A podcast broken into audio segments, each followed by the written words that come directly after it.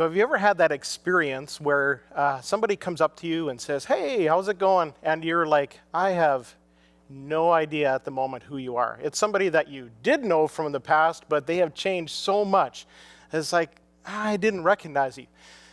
Now, uh, in that moment, one has to be, uh, how should we say, extremely careful how you respond because their change in appearance uh, may have been uh, how should we say, not for the better.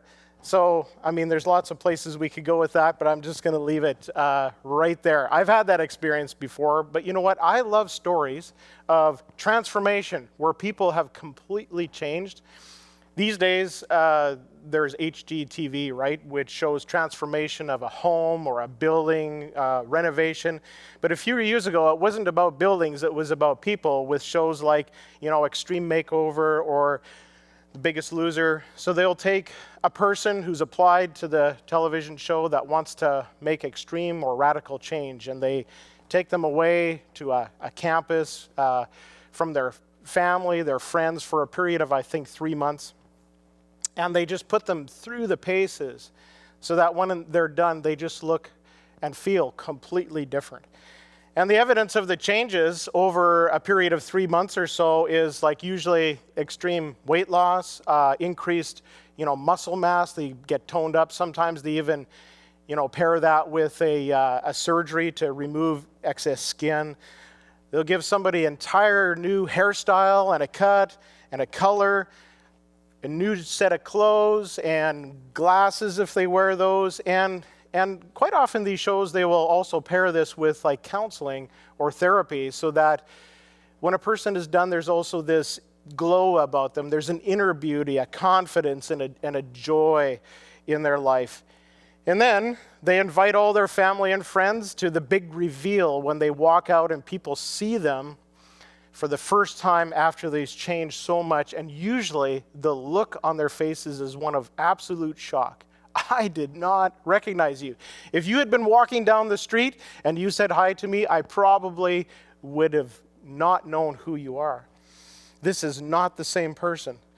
So, from our text today that was uh, just read for us, we see we discover just how much Saul, who would later be known as the Apostle Paul, how much he changed after his life was interrupted by God and set on this new path, this new trajectory. His encounter with Jesus left him a completely different man.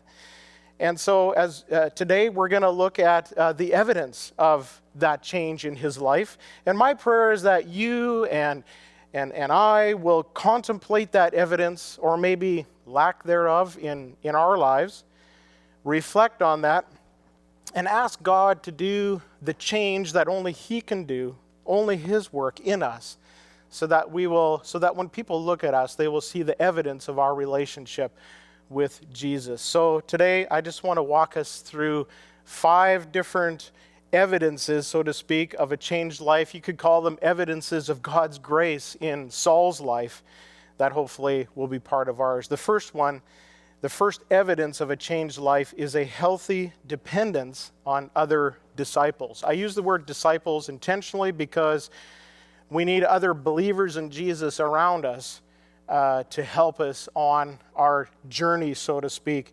Our text begins this way For some days he was with the disciples at Damascus. For some days. I, I think to myself, I wonder what those some or several days, other translations say, I wonder what that was like for Saul and for the brothers and the sisters that surrounded him. One of the questions that I might ask when I get to heaven and actually meet somebody like the great apostle Paul. But if, as you go through this text, um, that's verse 19, but you go to verses 23 and 25, it says, The Jews plotted to kill him, but his disciples took him. Verse 26, and when he had come to Jerusalem, he attempted to join the disciples. And then in the next verse, but Barnabas took him and brought him to the apostles. That was in Jerusalem. And then in verse 28, so he went in and out among them, the apostles, the disciples in, in Jerusalem. Verse 29 But they were seeking to kill him, and when the brothers learned of this, they brought him down to Caesarea and sent him off to Tarsus. So, what I'm preaching here today kind of picks up where Pastor Matt left off last week with his final point, and that was the family of faith is a radically gracious and loving community. You see, Saul went from being, you know, an overly zealous, independent, do it my way, super intense, violent persecutor of the church. He went from all of that to now needing others. In fact, the advance of the gospel demanded that Paul rely on others. Before Jesus, Paul didn't need anyone, but now he desperately relied on them. And this became his MO from that point on. You just, just read, you know, Paul's letters, his epistles that we know them as to the early church. He never, ever did ministry alone. And he continually named and acknowledged those whom he surrounded himself with, who were an, an integral part of the ministry and the mission that God had called him to. Last week, Matt said that Paul was known as a killer of Christians who became a brother in the church. Paul had changed so much, but that change was not immediately recognized by everyone, uh, particularly in Jerusalem. And so Paul needed an advocate, he needed a Barnabas. Listen, and we all know this. After being uh, hurt or wronged or sinned against, which, which the church was, it, the church was wounded, persecuted by Saul. It takes time to heal, and it takes a lot of time to establish trust, right? And we all need a Barnabas in our lives, uh, one who will help us heal the hurts, to reestablish trust, to, to be that friend and that intermediary between us and the people that we've hurt, or the ones that have hurt us. I recently um, lost trust with someone. Yes, it happens to pastors too. Surprise, surprise. This was due to some misunderstandings and, and misinterpretations of things that I had said. Does that ever happen to you? Uh, I think so. And it literally, this happened just a few weeks ago. It literally took a Barnabas to invite me to two meetings. The first was with just her, where she presented the issues and said, I want to help restore uh, what's happened, the misunderstandings, the communication that somebody thought you were saying. And then another meeting, a follow up to that, where she also attended with the offended or, or confused party and she just was so gracefully uh, was a mediator to help me make things right, to help the other person understand. And I was so glad that she was a Barnabas to me. Listen, listen to verses 27 and 28 of our text. But Barnabas took him, took Saul, and brought him to the apostles and declared to them how on the road he had seen the Lord who spoke to him, and how at Damascus he had preached boldly in the name of Jesus. So he went in and out among them at Jerusalem, preaching boldly in the name of the Lord. It took a Barnabas to establish some trust with the apostles and the disciples at Jerusalem because they just didn't know how much Saul had changed. Earlier in the book of Acts, chapter 4, it says this Thus Joseph, who was also called by the apostles Barnabas, and, and he was renamed because of just who he was and what he did. Who was also called by the apostles Barnabas, in brackets, which means son of encouragement. A Levite, a native of Cyprus, sold a field that belonged to him and brought the money and laid it at the apostles' feet. Other translations say uh, instead of son of encouragement, it says son of consolation or son of exhortation. Listen, it doesn't matter how you slice it. Barnabas was a pretty incredible guy. The type of person that we have all needed or will need at some point in our lives. We're in Acts 9. If you go a couple of chapters later, Acts, Acts 11, verse 24, it describes Barnabas as, quote, a good man, full of the Holy Spirit and faith. His name appears 34 times in four books of the Bible. He is the one, in fact, who took John Mark with him after Paul said, I, No way, I don't want that guy on my team. Barnabas took him to reestablish trust and eventually again with the Apostle Paul later. That was Acts 15 where that happened. Barnabas was a mediator. He, he believed the best in others. He was faithful and he was generous. And we all need someone like that in our lives. And just as we need a Barnabas, we also need other supporters who will help us in practical ways. Look, if it wasn't for Saul's disciples and other people in the church at that time, he, he could have lost his life. They literally helped save his life on a few occasions. The brothers, so to speak, had his back. And listen, we, we, I, need to move from this fierce independence to a healthy dependence and, a, and an interdependence on other people, other disciples, because we can't do life alone. Who's going to be there to cover your back when you need it? And whose back will you cover?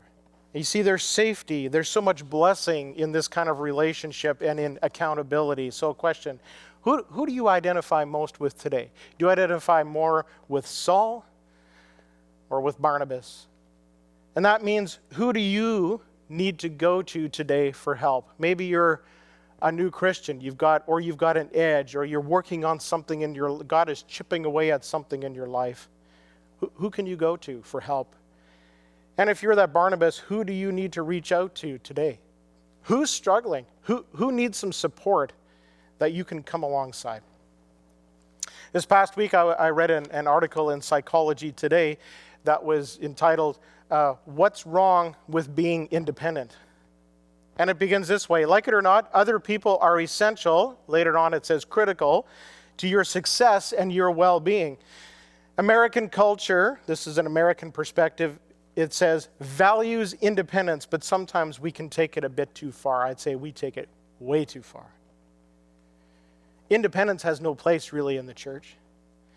And then it says, here are the benefits of a healthy dependency. Number one, you lighten your load, you share it. Number two, you learn more. We need other people to help us learn. Number three, we um, increase our effectiveness through collaboration. We can do way more as we collaborate with other people. And number four, it improves our relationships.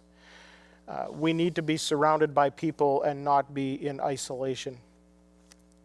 The second evidence of a changed life that I see in this text is a radical obedience to the word of the Lord.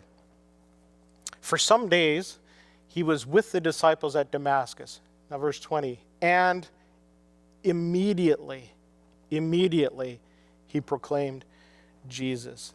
That word means what it says at once, no hesitation, forthwith, right away. He began to tell others about Jesus in the synagogues. This was an immediate response to the word of the Lord at his conversion. If you go back to that word of the Lord in verse 15 that Pastor Matt talked about last week, the word of the Lord came through came to Ananias that was passed along from him to Saul. And God said, so it says here, but the Lord said to him, said to Ananias, Go, for he is a chosen instrument of mine to carry on my name before the Gentiles and kings and the children of Israel. Last week, Pastor Matt said, Your conversion leads to a costly call. That's true. There's a call of God in all of our lives, not just Saul when we meet Jesus. But, but that only goes so far if, unless the call is answered.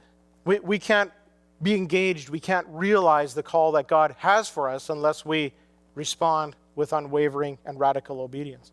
So here's a question When God asks you, when God asks me to do something, we, we need to say, How long how long does it take before I respond? And how long do you stick with it after you respond? You see, Paul acted immediately and he continued in obedience even when things got extremely difficult for him. So, listen, maybe you're a brand new believer, a brand new disciple, Christian, follower of Jesus. Maybe you've been in it a long time. I want to say this to you. Aside from probably the roles of elder and deacon in the church, those kind of formal roles. I don't see spiritual maturity being a factor in serving Jesus. In fact, sometimes I think it is the less we know, the better, because we can convolute things so quickly, especially the gospel, if, if we just think about things too long. I, just love the contagious enthusiasm and, and innocence of that brand new Christian who is so excited to tell everyone about Jesus. They, they say, you know what? I, I don't really know what happened. I can't explain it. I don't understand it all. But one thing I do know once I was blind, and now I see. I know that Jesus is real. I know that he's the Son of God because I've met him which leads to another key characteristic of a changed life, the third one, and that is an eagerness to proclaim Jesus. So, for some days he was with the disciples at Damascus, and immediately he proclaimed Jesus in the synagogues. This is one area of obedience I think that we all struggle with. I do especially that phrase, uh, not just proclaiming Jesus, but that phrase in the synagogues. You see, that's the place where Saul was probably the most well known. He's a Pharisee, right? Like he, that, that's where he spent life, in the synagogues, learning and teaching. He was a religious zealot. And now he was probably the most hated member there because of his relationship with Jesus and his proclamation of the gospel. It's hard to share the gospel on your own turf. Uh, verse 21, it says this And all who heard him were amazed and said, Is this not the man who made havoc in Jerusalem of those who called upon this name? Like, what is going on here? Who is this?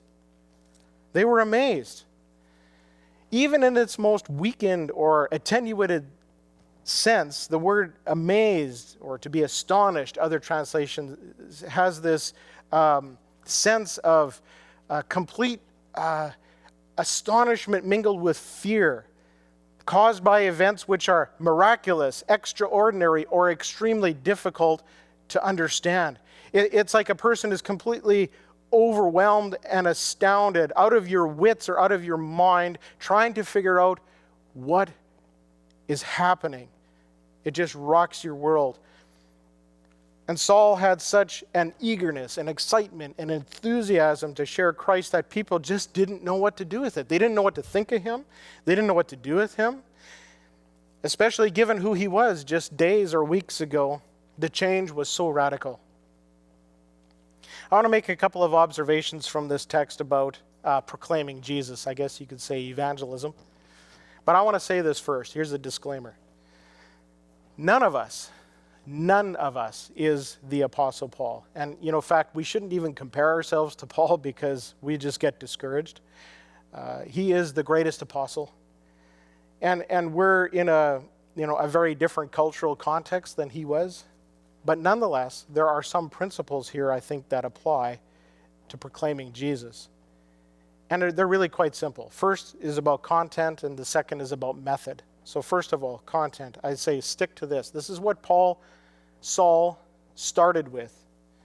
Very basic, and this is what we need to do.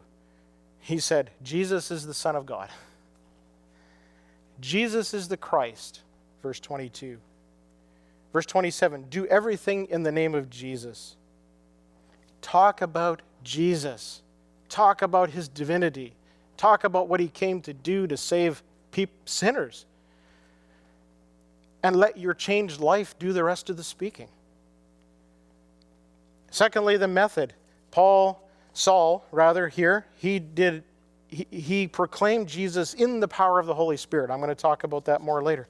Verse 22, he, he, he was proving. So, power of the Holy Spirit, but then he proved to others. This means that we need conviction and understanding from the Word of God and to share those convictions verbally with people.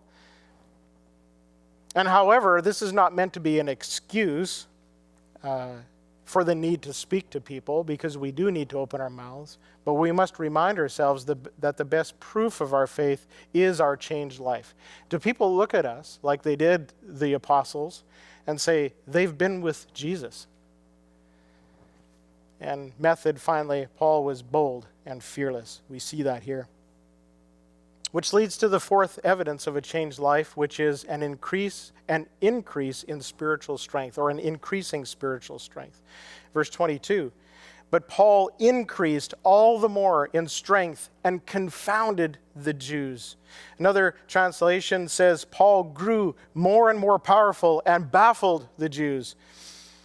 And this wasn't book knowledge or head knowledge, this like he had before, his great learning. This was a strength that came from the Holy Spirit. This was a spiritual power and knowledge and understanding that can only be learned and received from the Holy Spirit. I'm going to backtrack a little bit to verse 17. So Ananias departed and entered the house after God spoke to him and said, Go, go to Saul. And laying his hands on, he, he said, Brother Saul, the Lord Jesus, who appeared to you on the road by which you came, has sent me so that you may regain your sight and be filled with the Holy Spirit. A number of years ago, I was listening to uh, the director of Teen Challenge. I, I, used to spend a lot of time in, in Teen Challenge in a previous church that I served at because their, uh, their men's center was in that town. And the director from Teen Challenge in, in El Salvador came up to speak to the guys, and he was going on a tour of the Canadian uh, Teen Challenge uh, residences. His name was Ricardo Zelaya.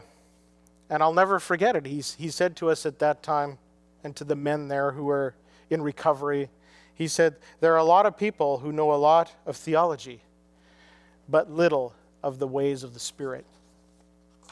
The Holy Spirit is key, is key to our strength, our ability, and our effectiveness in the kingdom of God. Period. When the Spirit moves in, scales fall. That's the first thing that happened to, to Saul. His eyes were open when the Holy Spirit took up residence in his life. We have a new perspective on things. We preach boldly. The Spirit is given to guide us and to teach us and to show us what to do. And, uh, and all of the key concepts in this passage uh, strength, making Jesus known, knowledge, comfort, wisdom, peace all demand the Holy Spirit in our lives. These are His roles, His work in us. Jesus talked a lot about the ministry of the Holy Spirit just before He um, ascended. to heaven. He said, Unless I go away, I'm not going to send the helper to you, the Spirit. And he said, uh, I didn't say these things to you from the beginning, John 16, because I was with you. But now I am going to him who sent me, and none of you asks me, Where are you going? But because I have said these things to you, sorrow has filled your heart. Nevertheless, I tell you the truth, it is to your advantage that I go away, for if I do not go away, the Helper will not come to you. But if I go, I will send him to you. And when he comes, he will convict the world concerning sin and righteousness and judgment. You see, we don't need to convict anybody, we just need to proclaim Jesus. The Holy Spirit will do that work. Concerning sin, because they don't believe in me. Concerning righteousness, because I go to the Father and you will see me no longer. Concerning judgment, because the ruler of this world is judged. I still have many things to say to you, but you cannot bear them now. When the Spirit of truth comes, he will guide you into all truth. For he will not speak on his own authority, but whatever he hears, he will speak, and he will declare to you the things that are to come. He will glorify me, and he will take what is mine and declare it to you. All that the Father has is mine. Therefore, I said that He will take what is mine and declare it to you. The Holy Spirit, friends, is critical. It's critical to our lives personally as Christians. It's critical to the church as we engage the mission that God has for us. I just want to go to the Old Testament. The role of the Holy Spirit is a little different in the Old Testament, but nonetheless, these verses do uh, apply to us. Uh, 1 Samuel chapter 10 and verse 6. Love this. Then the Spirit of the Lord will rush upon you, and you will prophesy with them and be turned into another man when the Holy Spirit comes into our lives, we're different. We're changed. We're no longer that same person. You know? He who is in Christ is a new creation. Behold, the old is gone and the new has come. We're different. And then it says this Now, when these signs meet you, do what your hand finds to do, for God is with you. God is with you. That's His Spirit, the Spirit of Jesus, the Holy Spirit. He's with us all the time, guiding us and telling us what to do, where to go, what to say. You know, in, in our text, if we go down a little bit further to verse 24, this is a pattern in the Apostle Paul's life. It says that, but their plot, you see, people are trying to kill Paul because he's preaching the gospel. The Jews tried to, they were plotting to kill him. Verse 24, but their plot became known to Saul. Later on, Saul learned of their, pat, their plan. We see this over and over in Acts regarding this apostle. How?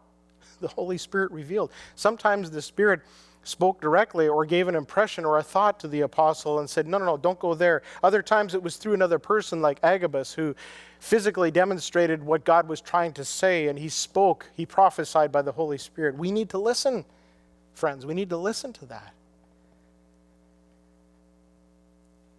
And even though people were plotting and seeking in Damascus and Jerusalem to destroy Saul, to kill him, it did not cause him to waver. And that's another thing that the Holy Spirit does to us. Gives us strength physically, emotionally, mentally to carry on in the face of persecution and suffering. Paul's, Paul had told, or God had told Saul just how much that he would have to suffer for his name, and he was right. The persecutor of the church became the persecuted, and Paul never wavered because the Holy Spirit was strengthening him. Nicky Gumbel who wrote a, a one year Bible devotional that I'm currently going through, he said this To some, like Samson, who we read about in today's Old Testament passage, this is from my devotions, um, the Holy Spirit gives extraordinary physical strength. To all of us, the Holy Spirit gives spiritual strength. The Apostle Paul describes God's incomparably great power for us who believe. That power is like the working of his mighty strength, which he exerted in Christ when he raised him from the dead. Ephesians 1. And it was the Holy Spirit who raised Jesus from the dead, Romans 8. The Holy Spirit is His mighty strength. That same strength now lives in you and will give life to your mortal body through His Spirit who lives in you. Eh, Nicky says, I love Eugene Peterson's translation of the Ephesians passage where he speaks of God giving endless energy and boundless strength. Listen, do you need today endless energy and boundless strength? Ask the Holy Spirit. Ask God to fill you with His Spirit. Just because we were given the Spirit at the moment of our conversion doesn't mean that we should never ask God to be filled fresh with an empowerment and anointing of His Spirit. We need to do that daily. Do you know the greatest evidence of the Spirit the Spirit's work on our life, Paul wrote about later in Galatians. He said, Look, when your life is characterized by love, joy, peace, patience, kindness, goodness, faithfulness, gentleness, and self control, what he describes the fruit, the evidences of his Spirit, then you know that God is with you, that he's in you. When I was uh, quite young, I was probably junior high, teenager. I grew up in a small town on the prairies and uh, there was a guy in. I mean, on the small towns, you just know everybody. There was a guy everybody called Big Stan. He was huge, like six foot eight kind of a guy, and just like big, solid, muscular man. And he was characterized, and he was well known. He had a reputation of being mean. He was bad tempered. He was abusive. He was an alcoholic. And miraculously, God spoke to him, and he went and visited the pastor at the church where I went. He gave his life to the Lord and he was baptized. In fact, that was kind of one of the most amazing yet funny things I, have almost ever witnessed in ministry. He, he almost drowned in the baptism tank because he took the pastor down with him. he was so big. But they both came up, everybody's cheering. And Stan was a completely different person afterwards. His life did not look the same. He went from being mean to displaying the fruit of God's Spirit in his life. And you see, to live this way, to keep in step with the Spirit, display the fruit of the Spirit, it takes strength, again, that only the Spirit can give us as he works in us and through us. John 6 63, this the, these are the words of Jesus. Before he talked extensively on the role of the Spirit, he said, It is the Spirit who gives life. The flesh is of no help at all. The final and fifth evidence of a changed life from this text is a deeper knowledge of the scriptures. In verse 22, it says, But Saul increased all the more in strength and confounded the Jews who lived in Damascus, proving that Jesus is the Christ. And then in verse 29, and he spoke and disputed with against the Hellenists. He confounded people, he proved that Jesus was the Christ, he disputed. Some of, some of the meanings of those words are debate, to debate, argue, carry on a discussion, teach, reflect, meditate. It, to, to do this, friends, we got to be willing to go deep. We have to be learners. And I want to say it again we're not the great apostle, but at the very least, Scripture says that we always need to be prepared to give a defense to anyone who asks us for the reason for the hope that is in us. There's a book that the pastors here at uh, Central have been reading lately. It's called Leveling the Church Multiplying Your Ministry by Giving It Away.